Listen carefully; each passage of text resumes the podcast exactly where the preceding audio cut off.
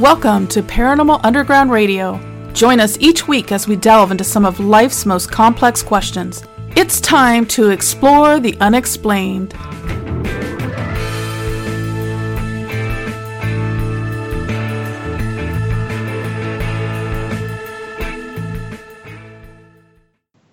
Hello and welcome back to Paranormal Underground Radio. I am Cheryl Knight and I am here with my co-host Karen Frazier. Hi Karen. Hey, How you doing today? I'm pretty well. Good. You know, except for the woodpecker that's mercilessly beating on my house. I'm doing fine. That sounds like a lot of fun. Yeah, Not really. All right. Well, today I am very excited because we have a repeat guest over the years that we love talking to. We never get enough time because the time passes too quickly. But tonight we will be talking to Lloyd Auerbach. And I want to just tell you a little bit about him. And I am not going to be able to fit in all of it. so I'll just give you a little brief description here. Lloyd is the director of the Office of Paranormal Investigations and president of the Forever Family Foundation, an organization supporting research on life after death and the work of spirit mediums in the grieving process. He was also appointed to the faculty of Atlantic University of Virginia Beach, Virginia, in late 2010, where he teaches an online parapsychology course. And he's also known as the Chocolate Maven, which uh, hopefully we can just touch on that real quick, as well as his role as Professor Paranormal. Also, I see here lately he's been doing a chocolate and mind reading show, which I just am dying to find out about that. So, welcome, Lloyd. Thanks very much. So, Chocolate and mind reading go together. of course reading. they do. Yeah, Of course. So it's kind of combination chocolate, guided chocolate tasting with a little bit of mind reading in between, or Mm-hmm. mind reading with a little chocolate in between. Depends on how you look at it. I think I would like Spect- that very much. Absolutely. Wow. That's great. And tonight we're going to be talking with you about your new book. It's called Psychic Dreaming, Dream Working, Reincarnation, Out of Body Experiences, and Clairvoyance. And the back cover has a couple sentences that it just it seems like there's so much in this book and i wanted to read these couple of sentences real quick. It says enhance your natural psychic abilities through dream working. Everyone is psychic to some degree but did you know that your abilities can be enhanced while you dream? Psychic dreaming explores how parapsychology and dream work can be combined to boost creativity improve your decision making and heal yourself in body and soul. And i was i guess i just wanted to start by asking why psychic dreaming? Has this been a long time interest that you've had? Well, um, you know, this is there are many facets of parapsychology of psychic phenomena, and I, as a, I'm really a generalist when it comes around right down to an educator in the field. Um, although, of course, I'm better known for all the ghost stuff that I've done over the years, uh, going back to Ghostbusters when that came out. And this is just one aspect of people being psychic that I felt intrigued by. It was suggested to me by one of my editors a number of years ago, and it was just an area that I felt needed to be explored a little bit more. Cool. Yeah. Well, so I write a dream interpretation column for Paranormal Mhm. Underground. Is it similar or is it something totally different?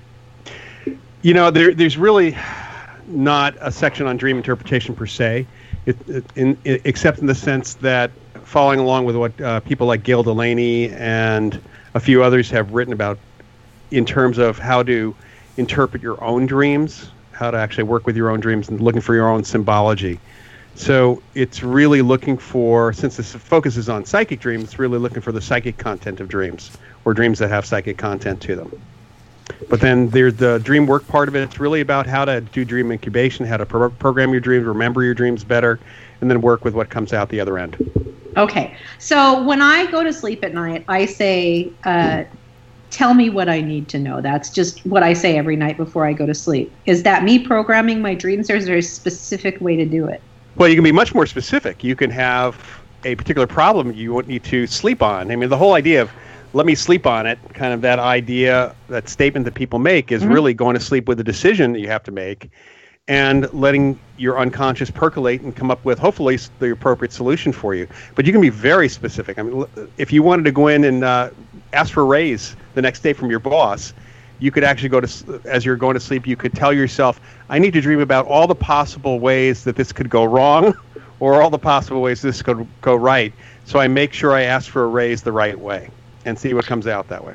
So then, does it? It's, my experience with dreams is that they never come out straightforward. It's it's almost like the psychic symbols that you get. Nobody ever sits you down and says, "Here's what you need to do: step A, step B, step C." Instead, I see a purple giraffe skating. Mhm. You know, and, and so is that is that what comes out of those things, or is it more It- clear? it it's going to depend on the person, of course, but Mhm. you can ask, you can program yourself to be very specific, so that the answer is clearer. And of course, part of this is letting yourself have an actual precognitive experience.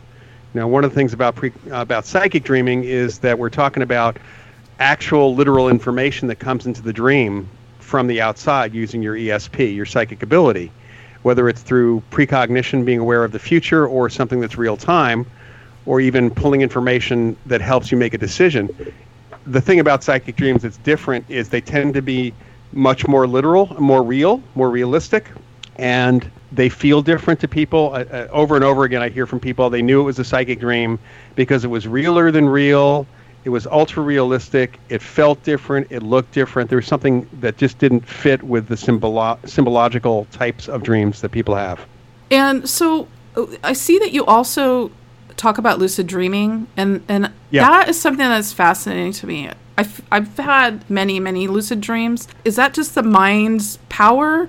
Is it a psychic ability? What what exactly is that? it's definitely not a psychic ability uh, unless you make it psychic. I mean, when you're in the lucid state, when you are aware that you are dreaming, which seems to be a very psychological thing, uh, you can tell yourself, you know, well, instead of altering reality as I see it here in my dreamscape, I'm going to be psychic. I'm going to be a medium and I'm going to communicate with my grandfather, or I'm going to do some remote viewing right now.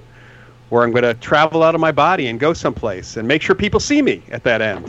You can do any any sort of thing because again, you're kind of in control in the lucid dream situation. But you could be th- that's a really great opportunity to ask for future information uh, and to see what plays out at that point. You know, the key, of course, is always being is being able to re- remember your dreams at the other end when you wake up. Yeah, and I tend to remember almost all of my dreams. For those who don't, I'm sure that you probably cover that here, but Yeah. what are uh, just a couple of things that you can tell them they can start off doing right away to try and, and, and do more in their dreams and remember them? Well, there's there's two things. One of them is as you're going to sleep, tell yourself that you will remember your dreams, or at least some of them.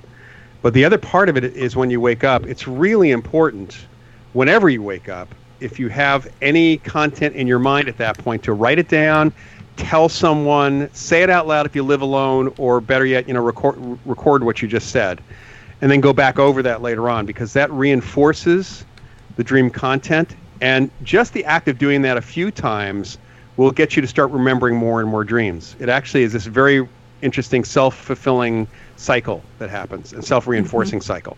Right. Yeah, since I started doing the dream interpretation, I don't forget my dreams or very seldom do I forget Yeah. them anymore. And, and when I was writing the book, the entire time I was writing the book, I had never had such dream recall in my life. And the day that I turned in the manuscript, that was it.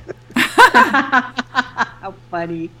So um, I've had like where I wake up sometimes and I wake up with a phrase in my head or an image in my head or things like that. Um, and those tend to go pretty quickly if I don't capture them. Mhm. But but is that an element of psychic dreaming then? Is that trying to tell me something? Well, certainly your unconscious is trying to tell you something, but whether it's um, psychic information or not would depend on whether it relates to re- the real world in some way, shape, or form. So, how do you discern? How do you tell the difference between um, a psychic dream versus just a processing dream versus maybe a dream that's a, a visitation from somebody who's passed? Well, the third, the, the visitation from somebody who's passed, is a psychic dream. Okay. All right, because that's psych- basically you are having content uh, or an experience in which you are, in, in essence, um, telepathically communicating with somebody. If someone is truly coming through in the dream state, you're having a mind-to-mind communication with somebody who's passed. So that absolutely is a psychic dream. Okay. Um, there are two things. First of all, again, uh, people tend to know that the dream is different. What that means, though, will depend on how, how you recognize the information in your dream as coming true. You know, we can have, we may have a lot of psychic dreams all the time, but the content, the things that we remember from those dreams, we never look to see whether or not those things actually happened or will happen. We don't, in other words, verify the feedback, the factual stuff. We don't verify the feedback that we have. Uh, it's only typically after the fact when we remember that dream, then suddenly we see something on the news. It's like, I just dreamt about that last night. There's no way I could have known that. Mm-hmm. So now you know that you had a psychic dream. If Yeah. it's something that, that is of the future, then you often don't know until the event happens or until you're about to en- enter that Right. event. It's kind of the start of that. Uh, but most of the time, when you wake up, people, you would recognize that there was something very different. It felt, again, it, this is one of those indefinable things. The dream felt different. You know, Right, it's, it's hard when we're talking about subjective experience to put it into the right words. You know, it's like trying to explain to somebody what it means, what it, what it feels like when you're in love. Right. I mean, trying to put that in words without using the word love or, or right. it's next to impossible. It's ineffability, like people talk about Yeah. with like a near death experience or something. Right, I understand. right. Yeah, I So get it. for- For us, it's really about the verification, the validity of the information. Okay, so I have all of my life then, and I just, I guess I never really thought of these as psychic dreams, which, duh. I dream about earthquakes and they happen, and I mm-hmm. dream about school shootings and they happen. I mm-hmm. never asked for those. It just is what I dream about, but there's not anything I can do about them. So why do I get that information? Well, the earthquake, you certainly can't do anything about, um, ex- other than to stay out of the way of the earthquake. Right. You know, that's the thing about natural disasters. Mhm. And as far as the school shootings go, you know, the reality is if you had enough specific information and somebody to listen to you, you actually possibly could change things.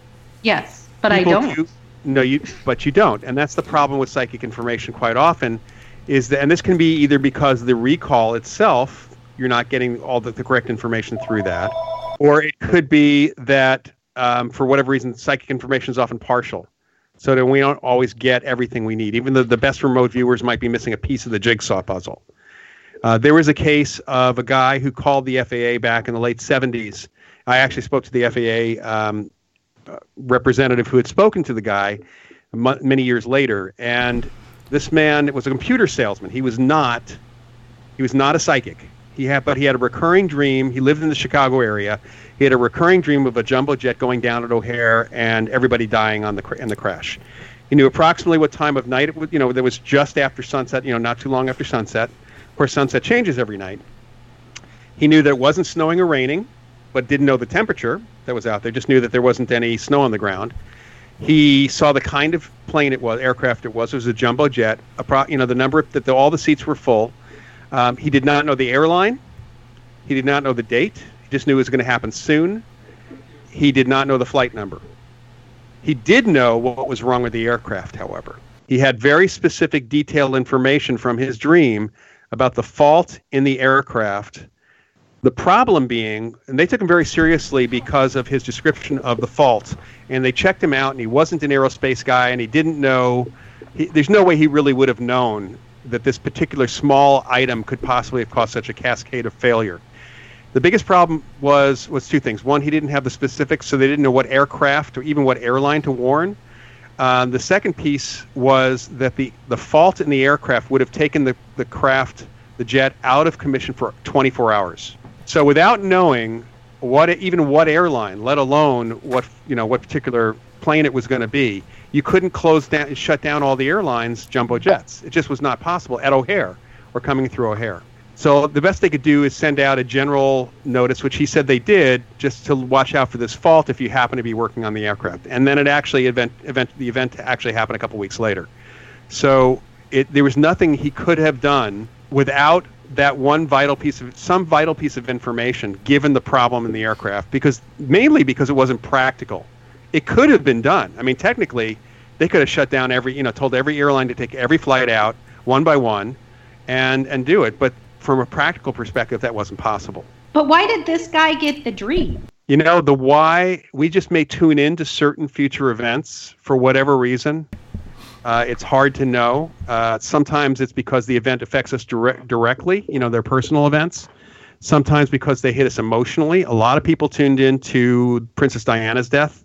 Although they got it more as an emotional piece than they actually got it as a, uh, you know she's going to die kind of thing. Same thing with 9-11 uh, so psychic information is not typically not that kind of thing unless you've been doing it a long time consciously and and even working through it. And even then, you may be missing some vital piece of information. That's super. I'm not psychic, but that must be super frustrating for those. Karen, I mean, you've experienced it. I just, it's, It's so like it must be such a feeling of ho- Helplessness. helplessness. Thank you. Yeah. It- wow. It- it's understandable. I mean, uh, there's really not. There are certain things we just can't do anything about. There are terrible things that happen in the world. We can't do it personally. Do anything about them. Even getting people to listen, if we had real information, is, is not always that easy.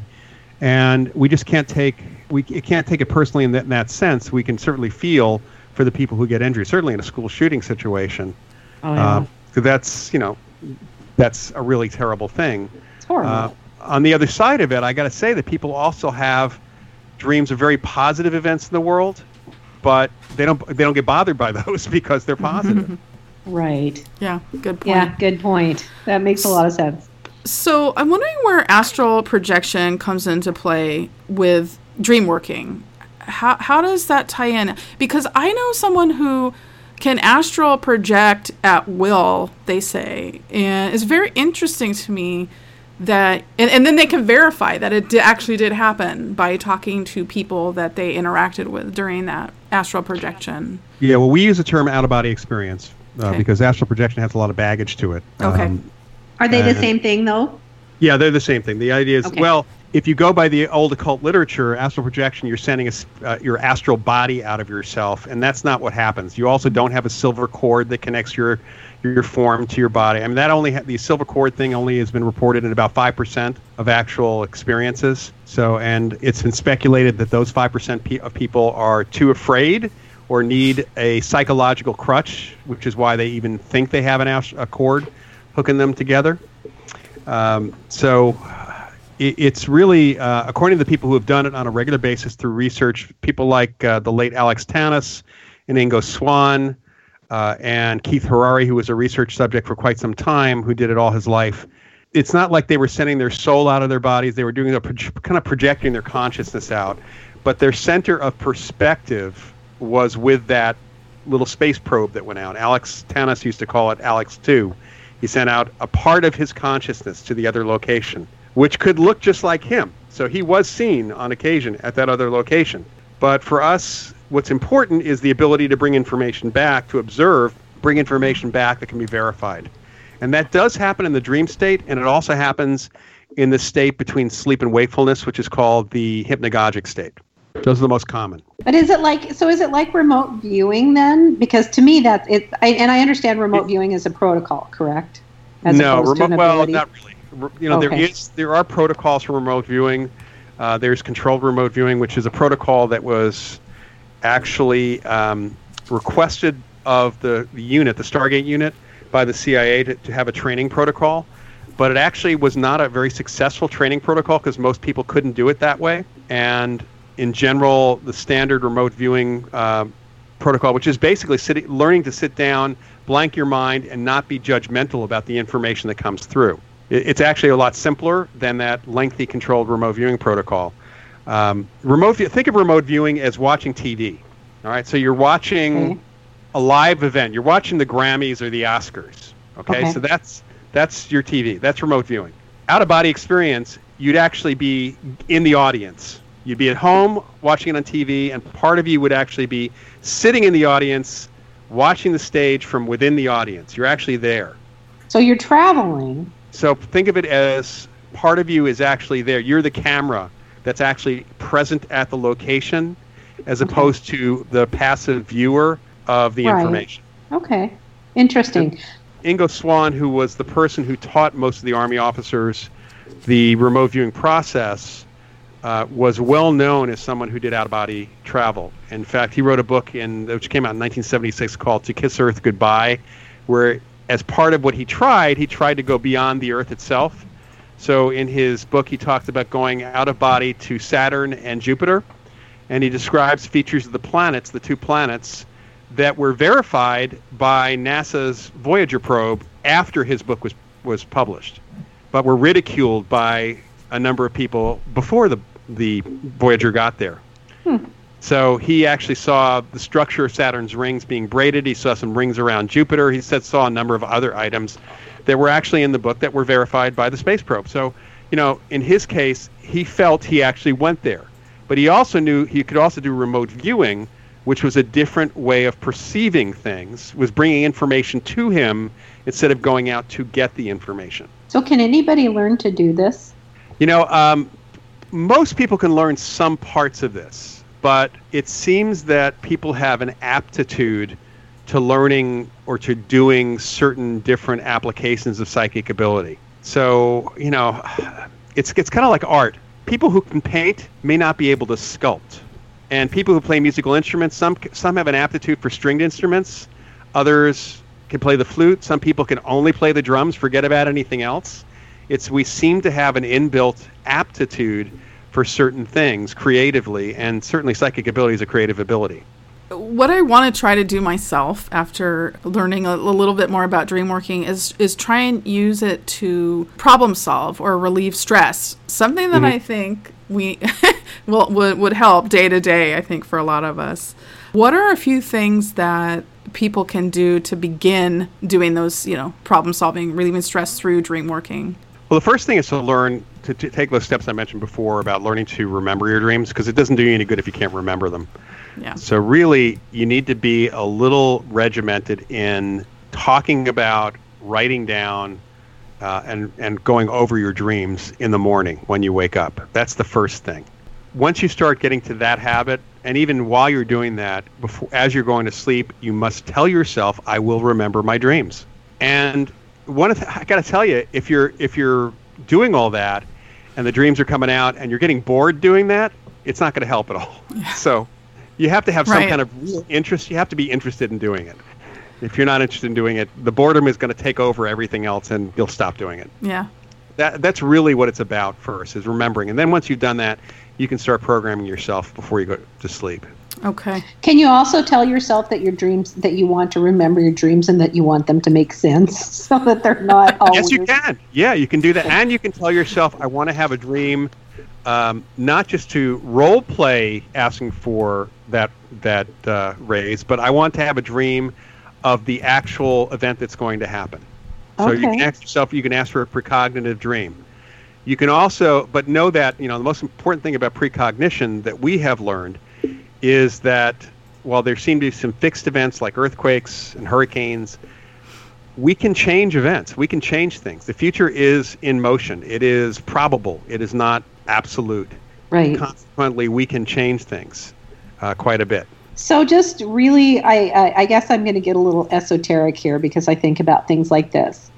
So, we can use j- dreams to possibly change things. What does that say about like the structure of time? Well, um, we're using dream. You know, you have to think about what precognition seems to be is picking up on the most probable futures. Okay. The most likely things. Mm-hmm. And unfortunately, or fortunately, depending how you look at it, uh, a lot of times that most likely future is altered because someone makes a decision somewhere, or there's an unforeseen, or or something that was not included in the process of looking at the future. Now, I'll give you a really good example, a very practical example. Every day, almost everybody goes to the Oracle to find out what to wear when we go outside. The Oracle, the weatherman. The weatherman, right? The Oracle tells us what we should wear. It tells us, you know, what the weather's, what we can expect, and of course, that meteorologist tells us what's what's going on now, what's going on in the next few hours, and then we have the five-day forecast, right? Now, yes. how often does that five five-day forecast change? Uh, it, like pretty much. Oh. I live in Washington State, so pretty much always. Yeah. Okay, and it's it's changing now. Meteorology is based on understanding the patterns that the weather has been before, trying to look at all pattern, weather patterns all over the world and what that indicates for our local weather pattern. But all it takes is a minor thing that they did not include or the model being slightly off, and the future has now changed. So it's very much the same thing. This is why psychics cannot accurately predict the future. Uh, unfortunately, um, you know, psychics are expected to predict the future, and that's partly because there are a lot of lot of folks out there who claim to be psychic or actually are psychic who are unwilling to admit that they can be wrong or that the future changes. I mean, the best psychics will tell you that what I'm going to tell you right now is what I see for the future, but it doesn't take much to change that. You can do something after I give you the information. Someone else can. It might change things. Right. So th- when you were talking, it made me think about the James Randi Psychic Challenge. Yeah. So is that some is some of that what you were just talking about the reason why nobody's ever collected that million dollars? The best people haven't taken the challenge. Really? Most most people, the, the, if you read, first of all, that challenge is really not being offered these days. Although you keep hearing different things from the Randi Foundation, but he shut down the challenge a number of years ago officially. Mhm. And if you read the rules, which are still up on the website, there are several issues, um, and I've been kind of uh, a thorn in his side for a really long time about this challenge Mhm. uh, for a number of reasons. Number one, from this, it's it's cited by most skeptics and debunkers as like the ultimate. The fact is that someone winning the million dollars will not change anyone's mind at all. It would not do hmm. anything to change anybody's mind. Someone walks away with a million dollars. However, if you read the rules of the challenge and the test, number one, in general, the individual has to be tested by a local group or someone else first, who may not be as good at doing setting up a challenge and being fair as Randi purports to be, and Randi's people purport to be. So that's number one. So you have a hurdle you have to get over there. Second thing is, it's been the case that the Randi Foundation basically owns all the rights to everything. You can't sue them. You can't. Uh, they own your. They basically own your reputation after you win. Really? Yeah, pretty much. Oh. Hmm. So there's there's an issue here. You win, so you win the challenge. They say you cheated. You can say I didn't cheat. They say you cheated. You can't sue them. You can't do anything. They can basically do whatever they want, and you can't do anything. All right. You do have a million dollars, so you have to decide what's more valuable. And the other thing that's a question is, are they going to be fair in the way they test you? Now, I'm pretty sure from people I've talked to that the because you do have to agree upon both sides have to agree upon what the actual conditions are for the test. The problem is the timing. Um, one of my colleagues was in, was involved in the testing someone, and they they basically tweaked the t- they tested her and tested her and tweaked the test until the controls were were comfortable on both sides. And then this had been for hours. So basically, she's going through tests for hours. So she's really tired, and everything's agreed upon. And now they say, okay, now is the real one. Now she's really tired. This is not No, the get best time for her. You know, so Yeah. but they said, well, if you wait till tomorrow, we have to do it again because we may have to tweak the controls again. Uh, Wow. So it's, it's not just about the about the conditions; it's about the timing and whether a person can take the test fresh. You know, that, that kind of. There's a lot of a lot of things. I actually showed the um, the rules and the test conditions to a couple of entertainment attorneys a number of years ago. One of whom represented sports, uh, professional sports figures. And I asked them just flat out. I say, "Oh, if this was a baseball player or a football player, and the test was to to do, you know, whatever performance it was to win a certain amount, um, would you let your client do it? And one of them basically looked it over and said, I would not let them do it, even if it was like a minor. He was claiming almost no ability whatsoever, because I would lose control of my client. sounds like a reality TV contract. Yeah, given the way reality TV, TV contracts are these days, um, and I've seen even the release forms and those things. Yeah, I think you're right. They're terrifying. Yeah. Yeah, yeah I won't sign them anymore. So without changes. Before we take a quick break, I have one more quick question dealing with prophetic dreams.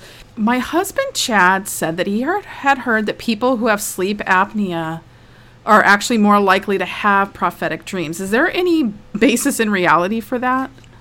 I have not read or seen anything to that effect. Okay, just curious. Yeah, I mean, was- I've not seen any. any You any- haven't seen any correlations or I haven't personally seen any correlations, but I haven't seen any literature on that either. Any studies? Okay. All right. All right, great. Well, let's take a quick break and we will be back in just a minute. You are listening to Paranormal Underground Radio. Close Encounters of the Christ Kind. Science fiction author Douglas Brody retells the life of Jesus according to ancient alien theory, as the Bible's angels are revealed to be extraterrestrials, beamed down to create a hybrid golden child who may just change the history of humankind for the better if another visitor from a far planet named Satan doesn't arrive first. The Planet Jesus Trilogy, Book 1, Flesh and Blood. For full background material and ordering information, visit planetjesustrilogy.com, where the New Testament meets the Twilight Zone. Hi, this is Cheryl Knight, editor for Paranormal Underground magazine. And I'm Chad Wilson, Paranormal Underground magazine's publisher. Every month, Paranormal Underground magazine explores the unexplained by examining topics that range from haunted sites to ufology to cryptozoology. We also spotlight investigators and researchers who continue to pave the way in a field that seeks to answer some of life's most complex questions. If you want to read about topics like psychic phenomena, demonology, conspiracy theories, crystals and herbology, and much, much more, visit paranormalunderground.net and start exploring the unexplained today. Hey everyone, if you can't get enough of Paranormal Underground, then I've got good news for you. We're on social media. You can find us on Twitter, on Facebook, and I think even on MySpace, and nobody has a MySpace page anymore. So check out Paranormal Underground on your favorite social media site today. Hey everyone, this is Winter Balefire, contributor for Paranormal Underground magazine, correspondent for Paranormal Underground Radio in the Dark, and now I'm very happy to announce a published author. My first poetry book, Love Letters Destroyed, is now available on Amazon.com, Lulu.com, Barnes & Noble, and other booksellers. Ebooks are also available. You can also check out pseudosynthpress.com for information on signed copies. Again, that's Love Letters Destroyed by Winter Balefire. Thanks, and I hope you enjoy. Hey, are you looking for a new paranormal podcast? Check out All Day Paranormal with me, Crystal Vermis. And me, Manny Vega. We come to you every week with the latest in supernatural news and entertainment. That's right, and you can find out more by going to getspooked.net. And don't forget to check out our YouTube show by going to getspooked.net slash YouTube. All right, and we are back. You are listening to Paranormal Underground Radio, and we are talking with Lloyd Auerbach. Are we ready to move on from dreams, or do do you have another question, Karen, on dreams? Um, you know, I could go on with dreams forever, but no, we can move on because Lloyd is a treasure trove of information. Yes, of paranormal, of paranormal and psi goodness. That's a good description. Thank you. You can, you can use that if you like. Okay, I will. Put that in your marketing. I'm really interested in psychokinesis and the reality of that. So, psychokinesis my okay, so that's being able to move objects with your energy or your mind and is can people actually do that? And if they can, how? Well, first of all, you know that's a very narrow view of what psychokinesis is because it, it covers that would be what people call telekinesis. Aha, um, psycho- okay. Psychokinesis is much more than that. It runs a gamut from really affecting energy systems, um, electronics. Uh, you can affect pretty much anything. So the be- very definition is movement by the mind. Mm-hmm. That is the literal translation for psychokinesis. But in reality, we're talking about mind matter interaction and actually mind matter and energy interaction. It's how consciousness affects the matter of things around us. And we do mind over matter even on our own bodies. Uh, on a negative basis, we do that with psychosomatic illness, where we're stressed out and we get a physical illness or ailment because either we believe we have it or because the stress causes it. And we can, many people can heal themselves also. There are a number of people using visualization techniques and other things to heal themselves. And so we're really talking about the mind itself, consciousness itself affecting our own bodies is part of psychokinesis, part of PK as well. Uh, I've got a book coming out also from Llewellyn in July, which is covering this entire topic. Um, I see PK, you know, it's really interesting. The psychology behind doing mind over matter is very similar to performance psychology in sports. Mm. So there's a direct mm. tie to those things, and it's very clear that even more so, certainly than ESP, where belief is tied to extrasensory perception performance, whether you believe you can do it, whether you believe it's real, it's even more connected in psychokinesis because even mm. witnessing things with PK can freak people out. Um, mm. There was a. British researcher named Kenneth Batcheldor back in the 60s and 70s who pointed out that the psychology of psychokinesis, moving objects, bending metal, things like that, is often about, um, or what things prevents us is two things: witness inhibition. It's so weird, partly because we're told it's so weird in our society, that even seeing it causes you not to see it, perceive it. You just ignore it, you write it off. So you don't believe it.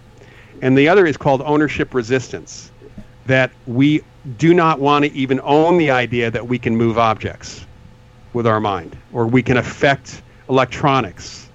Uh, poltergeist phenomena, that one particular situation, is actually coming from living people. Uh, that's the way we define it in parapsychology, that we're talking about psychokinetic activity that comes from the living. And that's not just moving objects, crashing objects. It can be raps in the walls. It can be water bursts and fire, little mini fires. It can be, these days, a lot of electronic interference, a lot of in- electronics uh, being affected, uh, devices malfunctioning, devices acting in ways they shouldn't act, devices like appliances turning on and off without even being plugged in. How about batteries draining? Batteries draining might come from that as well. Um, all of those things can be part of this, and they do happen. But the thing is that poltergeist phenomena is generally from the unconscious, not from the conscious mind. The unconscious, like in dreams, where we can do anything because we have no blocks and inhibitions. When we're conscious, we are basically prevented from doing PK because we don't believe it. We don't even believe it's possible even if you that's think it's amazing possible. that we can block ourselves from doing i mean because that's some pretty cool stuff that i'd like to be able to do you know it is and it's not i teach people to do pk on a very minor basis uh, just moving some little targets that are balanced on basically things that can spin Mm-hmm. on on a pin and unfortunately what's really interesting is i can get um, half the group doing it fairly quickly but of those if i have 20 people and 10 of them are doing it of those 10 people, probably seven or eight of them, when they see it start spinning, they, they kind of sit back and freak out a little bit and it stops. And they can't get it going again. Hmm. So, so they've strengthened their block They have freaked the It's fact too that much, they, right? it's too much for their minds. It's, you know, this idea that we can affect matter directly with our minds is difficult because we don't like taking responsibility for anything, let alone our thoughts getting turned into action. right so we sense. we interviewed someone a while back who came to realize he was responsible for poltergeist activity. Uh-huh. And then when he realized this, it stopped. And Yep. he and he could and even if he tried to recreate it consciously, it it, it couldn't be done. He he couldn't That's pretty normal. Okay. Yeah, that is pretty normal. It just we've sounds had a like couple that, yeah. people over the years. We've had a couple people who, um, once w- working with them, we were able to have them do it consciously for a while, but then after a while, because all all the people were freaking out around them a little bit, that it just got too much for them and it, for their psychology, and it stopped. Hmm. So going back to dreams real quick, I've had Yeah. dr- recurring dreams about being telekinetic, and I wake up mm-hmm. and I'm sure that it real, it really happened. Like it, it, it was so real. Like I knew that it happened, and then I realized, darn it, it was just a dream because it was so cool in the dream. So yeah. I, I guess this is just I don't know if this is. she wants to be cool is what she's saying but why can't oh, she Oh, well, of course. cool? Why can't I be cool and do this stuff? Why, you know, why can't we fly like Superman? I mean, Sure. technic- Yes. technically we should be able to, but that would be really freaky for people. That's true. If Yeah. if all of this is an illusion, is it? Is it all an illusion? If it is, What all an illusion? well, just it everything. It. No, Karen, you're better describing it than I am. It was a short, hairy guy who was in the Addams family. Well, basically, basically, I think Cheryl, what you're asking is that that there's that this stuff all happens, and if this stuff all happens, clearly there is science that underlies it. There has to be because if it's Right, phenomena that exists in our universe, there is a scientific underpinning for it. Am I going in the direction where you? yes, trying to thank go, you. I knew you would yeah, express it better than. But So there's we a just but. haven't discovered that. Yes. That's it. That's exactly what you said. Um, the problem is we have not learned all there is to learn about the, how the universe works. We have a, a lack of understanding of how our minds work altogether. In fact, there's not even a consensus in science as to whether consciousness is a trick of the brain or is something more than the brain. There's no consensus at this point. It's one of I the biggest just questions. read a study about that. It's one of the biggest questions, theory. and it really depends on whether people are approaching um, con- the consciousness question from a materialist perspective or from a non-materialist perspective, something that's a little bit more open. Uh, you know, you have people who see see our consciousness as kind of wetware. We're programmed. That's it. When you die, you die. There's nothing more to it. But even Right. while we're in we're in the body, we're just kind of meat robots. That's all we are. We just think we think. We have Yeah, we have the binary. We have binary code, and it's just Right. we're just a series of answers to yes or no questions. kind of like that. Yeah. Yeah. Uh, and then there's a lot that indicates where there's much more than that going on. So it just depends on how you look at the evidence and what's going on. And, and really, you know, I get asked all the time, can you, you know, prove the existence of ghosts? It's like when I prove to me that you're conscious, because all we know are sub- we only have subjective experience to show that we're conscious. We are on, you know, I don't know that you're self-aware. You tell me you're self-aware. How do I know you're self-aware? I think, therefore, I am. Yeah, which doesn't mean anything because computers can say that. Yeah, that's true. Yeah, it's Interesting. So, they're no answer, Cheryl. No, tell you. tell you, and for psychokinesis, the hard thing about PK, honestly, is it seems every time, and this, this is not just me. There's there's many researchers over the years who have tried to detect if there's an energy involved in PK. Okay. And you know what? Sometimes there is something detectable, and sometimes there's not. So, for example, the human body produces or can produce an electrostatic field. A static electric. We can actually produce a pretty heavy one, pretty big one, not consciously, unconsciously. Um, there are videos of a Russian psychic by the name of Nina Kulagina from the 1960s. You ever see any old black and white stuff? Yeah, it's exactly right. Any old black and white Yeah, that where she, she did all this. around. Oh, yeah. Uh, she was Nina Kulagina or Nelia Mikhailova, depending on what name she was using at that time. Um, when we were, when I was putting together, um, working on the book, which came out as ESP Wars, um, the most recent edition came out in 2016. I was working with uh, the head of our Stargate, former head of our Stargate remote viewing project, but we had contributions from Russians who were doing psychic research for many years, and there were a couple scientists and other folks, and th- there was a passing comment about Nina Kulagina in there, which was interesting to me, as it stood out. And it was, oh, when Nina Kulagina was doing her thing, we figured out how she was doing it, and she was moving things. This is bizarre when you think about it. She was creating an electrostatic field.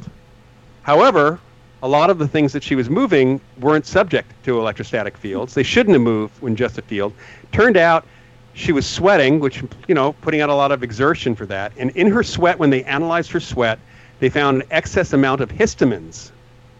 Okay. And it's, you know, we take antihistamines for allergies, right? Mm-hmm. So the histamines, she touched the object before she'd actually move it. The histamines are going on the object. The histamines react to the static electric field. So here she is creating histamines and a static electric field, and that's what moves it. All right. Um, some researchers would say, okay, now we figured out it's no longer psychokinesis, except that I don't know about you, but I don't know anyone who could consciously create histamines in their sweat. No, no, It's if mind. Benadryl. It's still matter. And on top of that, we've looked for electrostatic fields with other people who have moved objects, and guess what? Nothing. We don't always find electrostatic fields. Hmm, so there's not a consistent finding. It's not repeatable. No, it's not repeatable. The, the understanding, the underpinning of it is not repeatable. Uh, one of my colleagues, uh, George Hansen, wrote a book called The Trickster, um, and it's the trickster and the paranormal. And his his feeling and looking at PK especially was whatever the process is that's in us comes with it the trickster of Native American kind of fame, the coyote, in that we can we try to figure it out and it kind of gives us a little tease of what's going on, and the next thing you know, it's a different explanation.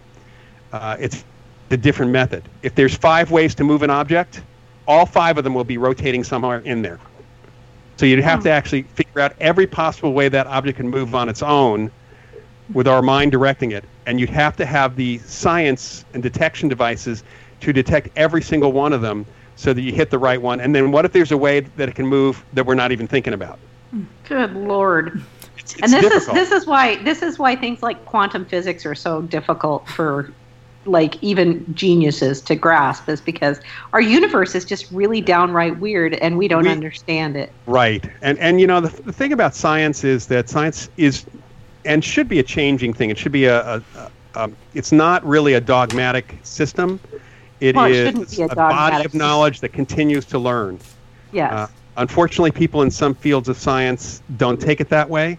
Right. There was someone uh, recently. There was an article um, where they someone interviewed. I think his name was Brian Cox from the CERN Super Collider, and I don't know how this. I don't even know why he was even asked this question, but he made some statement about ghosts don't exist, and we've proven that at the at the Super Collider because they haven't. They've been detecting all sorts of particles, and we found nothing that indicates ghosts, and that was his explanation that the g- ghosts don't exist. Hmm. And fortunately, and of course, my reaction immediately was, "Why would a ghost be haunting the Super Collider?" That'd be. I mean, I, if I'm a ghost, I'm not going to stand in the particle beam. That's kind of a dumb thing to do. Good point. Well, But no, unless I want to go really, really fast in a circle and crash into something. Right. Um, unless I thought maybe it would bring me back to life or something. Uh, you know, so there was a science journalist who critique uh, did a critique of that article. He starts out by saying, "I don't believe in ghosts," but why would he think? And he started out by saying, "Why would a ghost be in the super collider?" But then he went on to say that there are many particles they're still looking for. So his so the Cox's statement that they found what they found that pretty much everything is kind of a limited concept because they have not found everything. We talk about dark matter and dark energy. Right. We haven't found any physical act, phy- physical indication. We don't know what that means, what that actually is. We haven't detected dark energy. We haven't detected dark matter. And actually, one of the folks who came up with the term dark matter and dark energy uh, was a, an astrophysicist who actually works at Lawrence Berkeley National Lab here locally. At a press conference that I sat in on a few years ago, said uh, when he was asked, you know, when you say dark energy or dark matter, does that mean it's invisible? And he said, no, no, it means we're in the dark. We don't know what it is. we, yes. Well, you know, it's like it's like science believes that something like ninety percent of our DNA is junk, and to me, that just doesn't seem right. Uh, because it's got it has to have a purpose. We just haven't found out what that purpose is. And there are geneticists geneticists who don't think that way, who are trying to figure out how the chromosomes relate. In fact, I know one geneticist at Stanford who's in, very interested in finding genetic material related to remote viewing ability. Wow. Oh, cool. See, I like to see that there are actual scientists doing that work. I know that you, that you do the work, and there there are some at some universities. Uh, does Gary Schwartz still do the stuff he does at? Uh, was he in Arizona? University of Arizona, yeah. University of Arizona. Is he but still you doing know, that? He's still doing various types of research. The best, the mediumship research, has moved on to the Windbridge Institute. hmm His uh, someone, uh, Julie Beischel, who used to work with Gary. Um, Mm-hmm. She does the work on at her nonprofit organization. She does the best mediumship research, uh, and then there are people like Jeffrey Tarrant who's doing brain research with mediums to look at the different brain states that are going on there. So there are a few, there are a few people here and there who, if they're associated with the university, they often have to fight to stay, uh, to keep their tenure and to stay there because there's so much academic prejudice against even even looking into this topic, unless you're going at the topic from a completely negative standpoint, uh, you Right. can't even go, go at it at, at, at a let's see what's really there kind of perspective.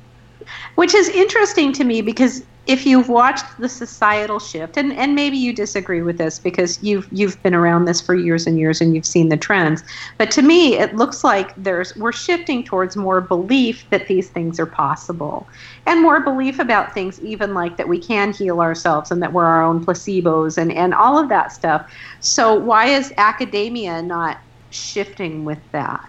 because the funding hasn't shifted with that. Mhm.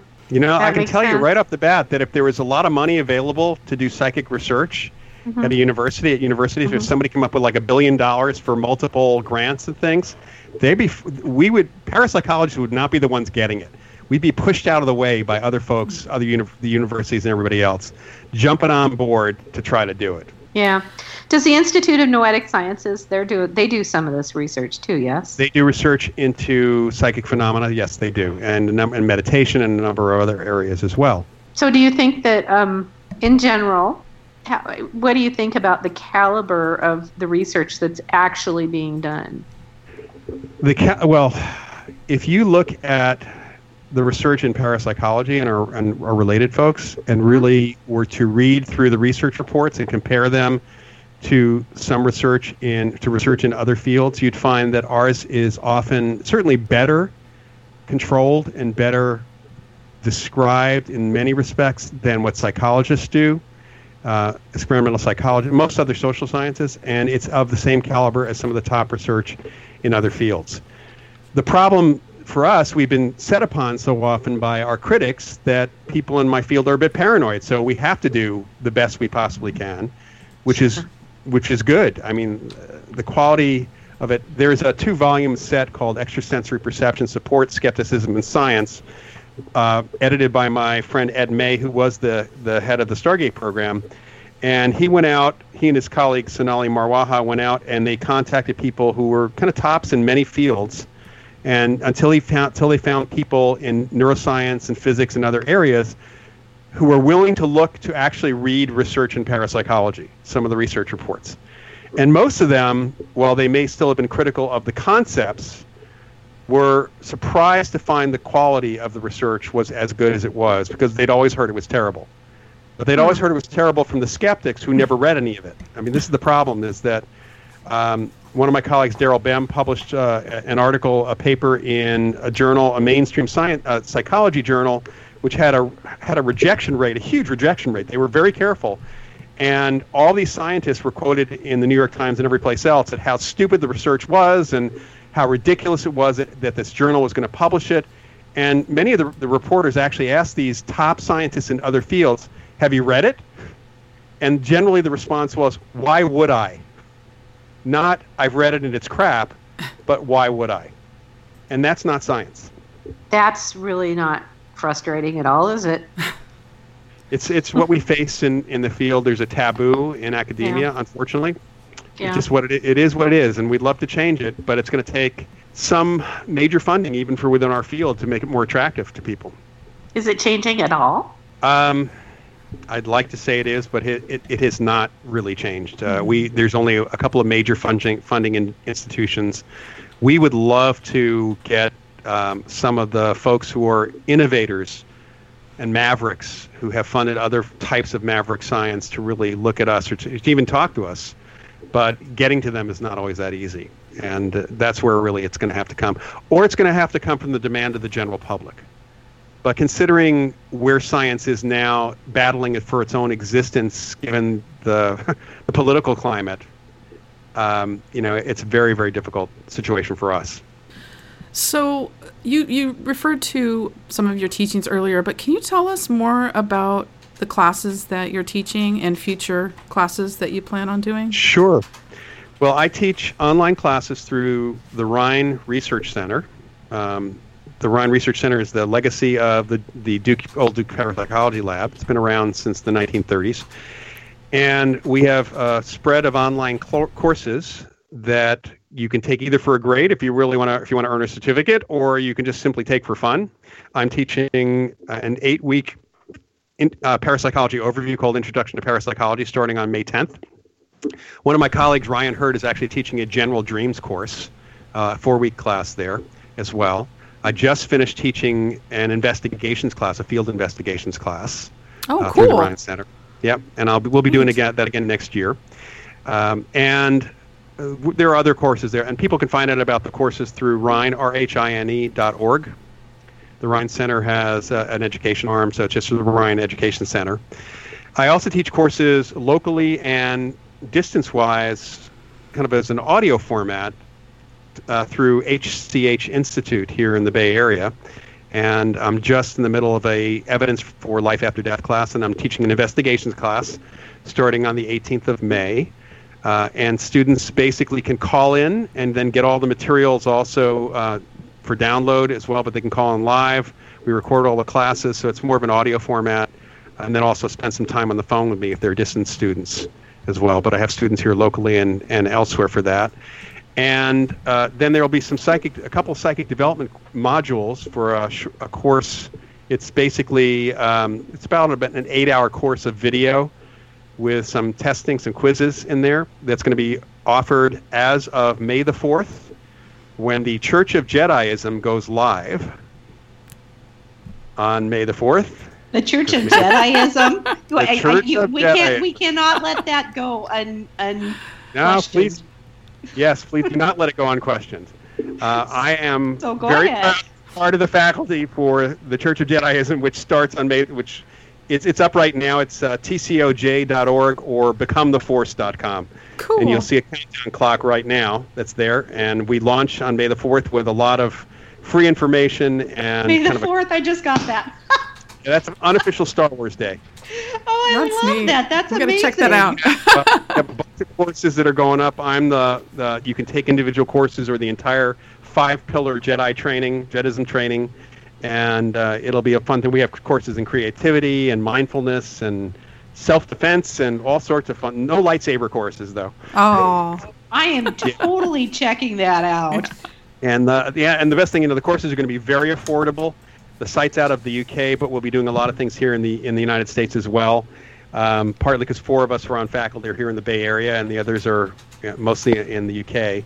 It's uh, it's going to be a fun site, and uh, the guy who started it back in 2008 took his website down last year with 500,000 followers at that point, so he could reformat it and bring people in to do classes and to do really to set up the philosophy and he's got a book coming out called Become the Force, which comes out in, in November. So a book That's in the U.S. fabulous. So you'll be hearing a lot about about us over the next few months, especially since he's already done tons of media in the in the U.K. and uh, in other places too, and we'll be doing it Can from you here. can you hook us up with him so that maybe he could come on our little podcast here? He would be great to talk to. I sure can. Yeah, I'm sure. Yay. Sure, at some point he'd love to. Yeah. Yes, thank Nice. you. That would be fantastic. I, I I just. I, I dig that idea totally. Yeah, it's it's really great. We have a, a great mission statement, and it's really just teaching people how to live in the force, you might say, but to be to be good people and connect with people. It's not going to be religious in, in any respect at all, other than you know if you want to call the force a faith, that's fine. It's up to you. It's really more Excellent. of a And what you you need to start ordaining people like the uh, Church of what's the the the, Uh, Univ- the. Universal Life Church. No, no, no, no. The the Big Lebowski guy. There's the Church of Dudeism. oh, right. right. I don't think we're going to be ordaining anybody, but you know, if you do, but I do have business cards now that say Jedist Master, so I can't say Jedi. I love it. Yeah. nice. That's fantastic. And you have some events coming up. I know, for instance, you're coming up here to the Pacific Northwest here in the fall. Right. In September, it's going to be the Psi College, so it's at Manresa College, actually Manresa Castle rather, Cool And- place. I was there last fall. Yep. and Port Townsend, uh, and uh, I believe if you well, actually, if you go to ankhasha.com, a n k h a s h a, it's my friend Ankhasha Menti, who's uh, she's one of the psychics that I work with, and she and Neil McNeil have started this little college thing, and if you go to her website, there's a link to her event to that event there, and it's also on Facebook. Um, and Julia Moss, Julia Mossbridge, who is one of my co-faculty members of the Church of Jediism, she and I are both going to be there. Uh, and then I'm also speaking at the USS Hornets Ship of Souls event, which is going to be on 8, August 12th. And that's the USS Hornet Aircraft Carrier Museum here in Alameda, California.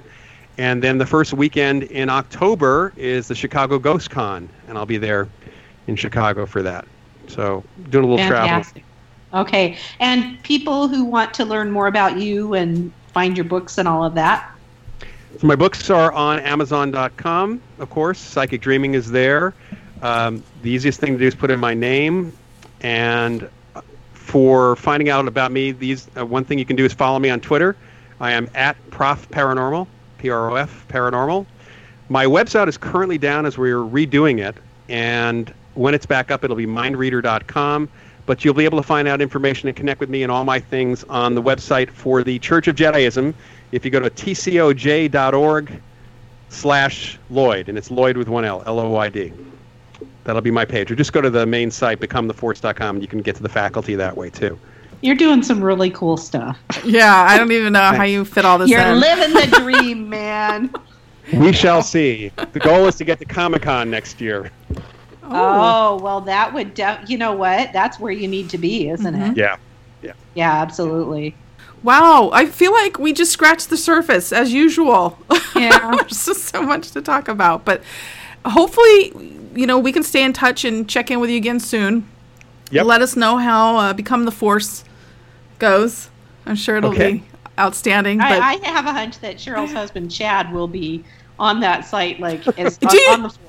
He's already sent me a message on Skype. What's that? What's that website again? so he's already he's already on the website. Yeah, trust me.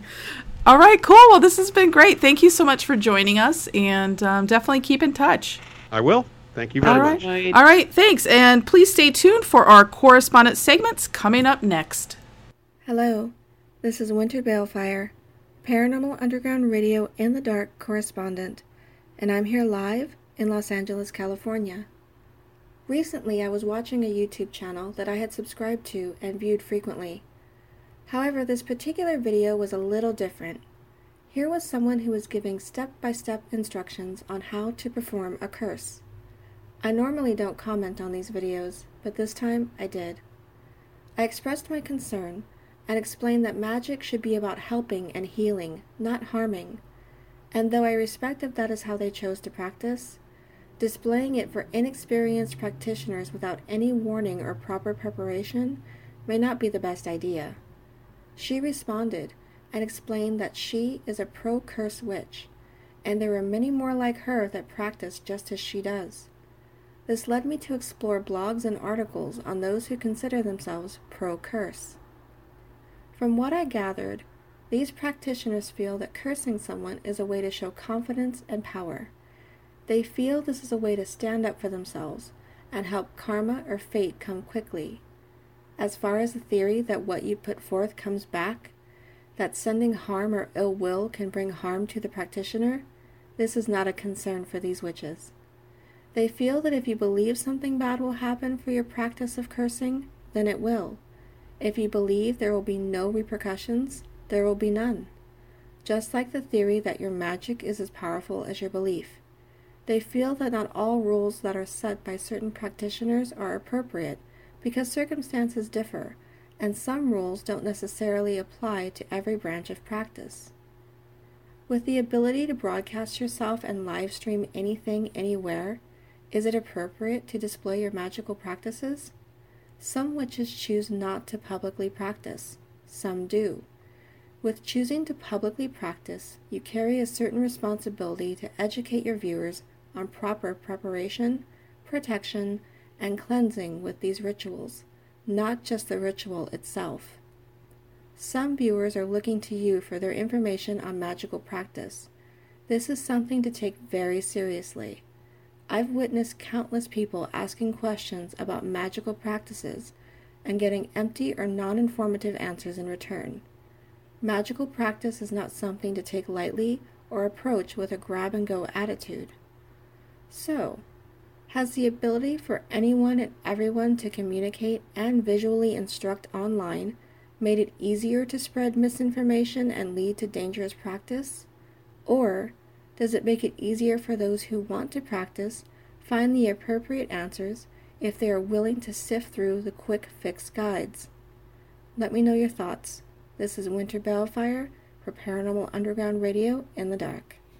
I'm Crystal Vermis. And I'm Manny Vega. From Salem, Massachusetts, we are your Paranormal Underground Radio in the Dark correspondents. We are also the hosts of the All Day Paranormal podcast and All Day Paranormal After Dark, the YouTube show. Find out more about us at getspooked.net. Now for our paranormal news segment of the week. Okay, are you ready for some paranormal news? I'm so ready. Why are you laughing? I don't know. just Oh. having a good time. Did you you? something funny on the internet? No. You're just having a good time. That's Yeah. that's the right answer. Um, so I thought this was an April Fool's story because it came out on April Fool's, but uh, it took place in the Isle of Wight, and I'm pretty sure they don't have a sense of humor or celebrate the April Fool's. Now, R- I mean, R.I.P. Isle of I'm Wight. I'm just, I'm just kidding. My point is. I don't think this is an April Fool's story because, uh, yeah, I read through the comments and stuff. And if it is, who cares? We can just chalk it up to one of those old, uh, "Hey, this was fun." I don't think I'm glad I entertained you. Okay. So, yeah, go for it. my story is actually about um, a fami- famous Jimi Hendrix statue. It's haunted. It's haunted. A statue is haunted. Where? So we were actually just talking about um, weird dolls and whatnot being haunted, and this person collecting macabre items. But um, statues, I guess, can be haunted too. Why not? Have you heard the rumor? Like, I guess the idea is that I've heard spirits haunt dolls because they like having it as like a vessel, almost like a body. Yeah, that's I've I've heard that exact thing, and so yeah, it makes. Sense. So I mean, sense. maybe that's why statues too. Who knows? But Not as a very the story, useful body. It's literally rooted then into you're place. well. it's like metal. Yeah. Um, so, as the story goes, paranormal investigators are analyzing mysterious activity around the famous Jimi Hendrix statue on the Isle of Wight. Hendrix's last ever UK performance took place at the Isle of Wight Festival in 1970, and the bronze statue, located in the island's Dimbo- Dimbola Museum and Galleries Garden, was erected in 2006. Joe Hayden said he heard music coming from the area around the statue, and TV show uh, Most Haunted actually has been contacted about it. Barely a night goes by when we aren't serenaded by the spirit of Jimi and his famed guitar, he said. Just as I nod off, it starts. If it's not Purple Haze, it's all along the watchtower in all its psychedelic glory. I do love that. It's a great per- song. the performance might only last a few minutes, but other nights it goes until dawn. Would you like it until dawn? Um, no. It's not particularly scary, but after a few nights of no sleep, it does get frustrating. Yeah, I would. I'm not really a believer in ghosts, but this makes you really think. It was a really weird experience and freaked me out a bit. Apparently, most haunted have been contacted and are keen to come down to the islands to find out what's going on. Amateur ghostbuster Flora Pilo from Freshwater said she hoped to capture a spine tingling performance from Hendrix. She packed a camera and recording equipment and spent three nights camped out at the foot of the statue. Damn. She said I was shivering in my sleeping bag, praying that Jimi would put on a show, but nothing happened. I eventually gave up and went home for some much needed rest. My head had barely touched the pillow when I was woken up by the sound of Jimi playing Voodoo Child. Ah. It was like he was laughing at me. That one's dope, though. That's good one. Well known island ghost hunter Mark Tucky is keen to organize a tour of the Dimbola site. Mark, who runs the company The Isle of Wight Ghost Experience, said, I've been hearing tales of these Hendrix performances for several weeks. I would love to experience one of his shows myself. The West Wight area of the island is renowned for world, worldwide for its ghosts, spirits, and poltergeists.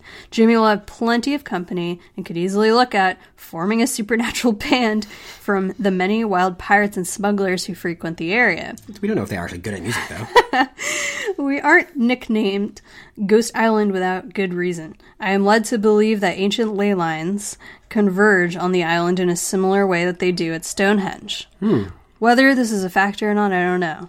It's a special place, the Isle of Wight, and I'm not surprised Jimi feels at home here. That's what do you think of that? stuff. I mean, hell. Here's the statue. I mean, what do you think? if you get to hear. Can you describe that for people? Okay, that looks like a. What the hell? What the hell are those little dots there? yeah, he looks like he's playing the guitar that you get when you play Rock Band on yeah, PlayStation 4. It's like Guitar Hero. Yeah, this guitar- can't be a real statue, is it? Yeah, no, it's a real statue. Explain it to people. I mean, it's literally a statue of Jimi Bronze Hendrix. statue. Yeah, it's like it's like yeah, it's bronze or something. Um, and yeah, he's just playing a guitar, and I guess apparently uh, he plays some of the hits every once in a while.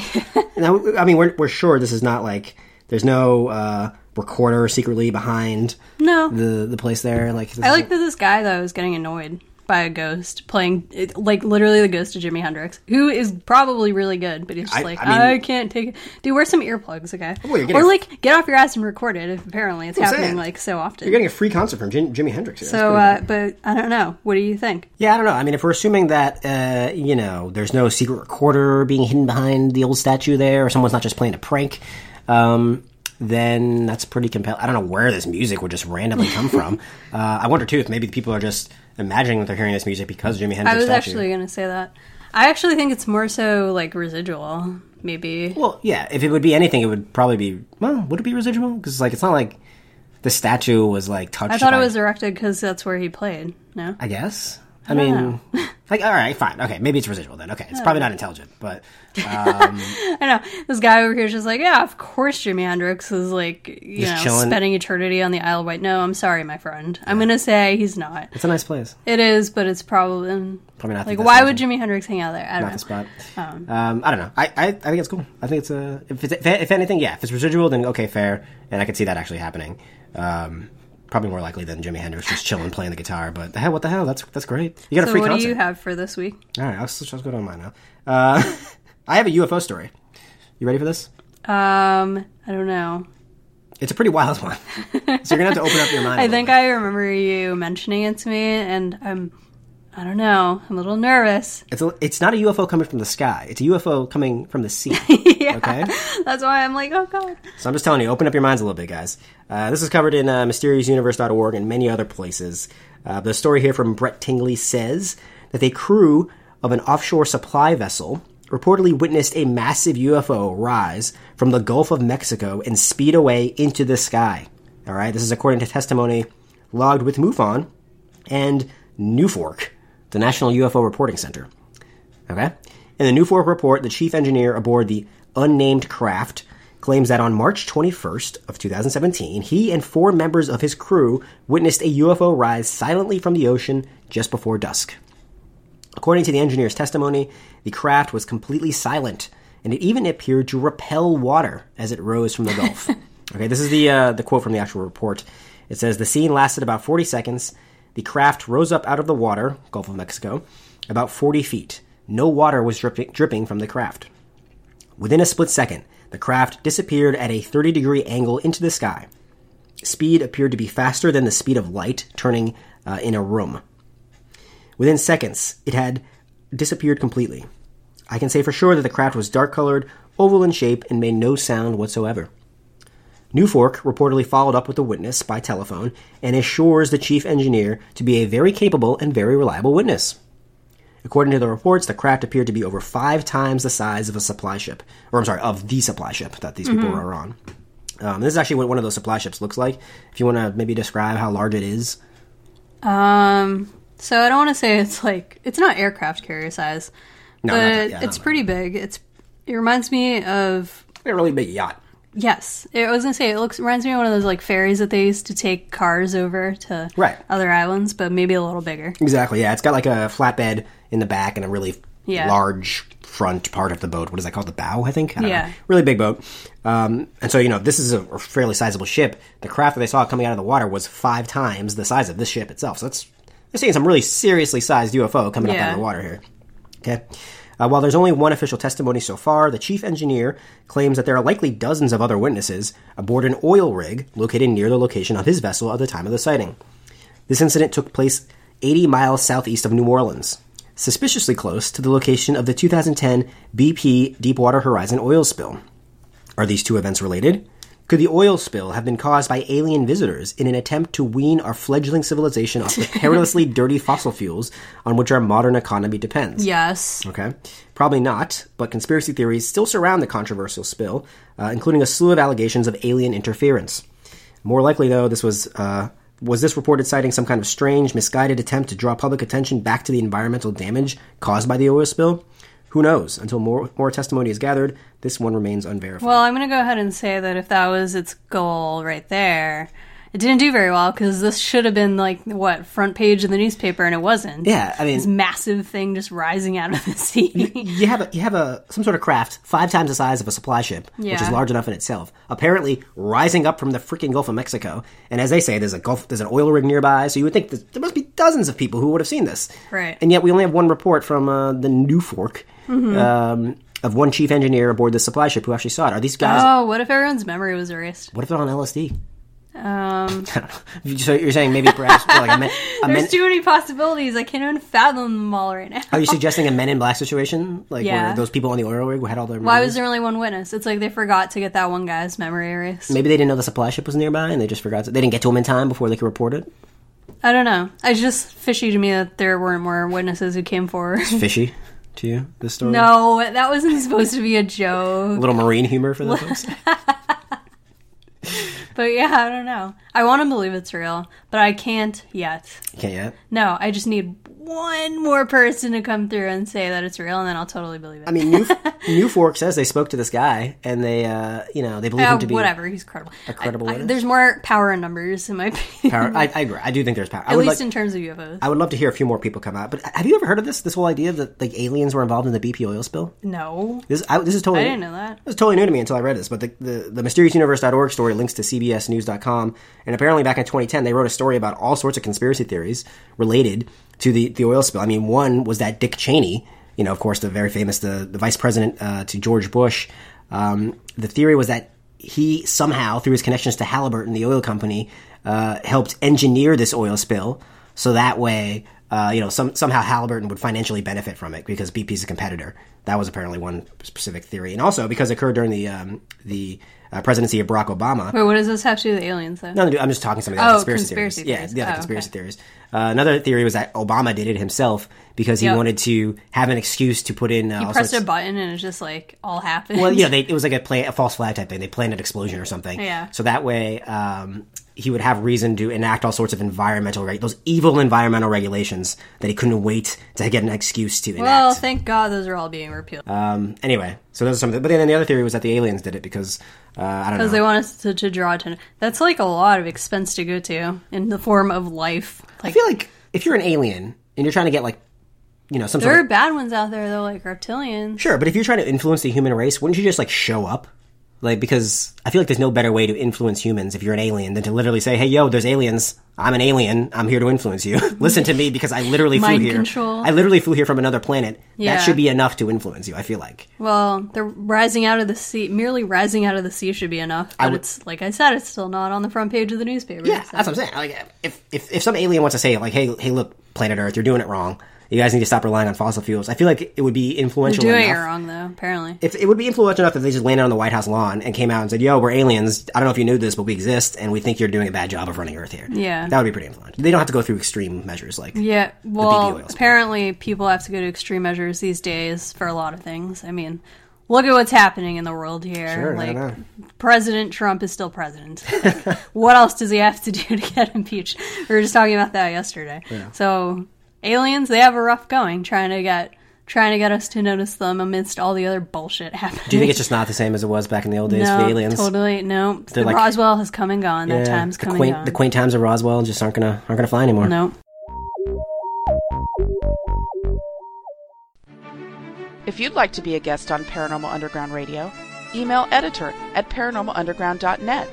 Until next time, keep exploring the unexplained at paranormalunderground.net.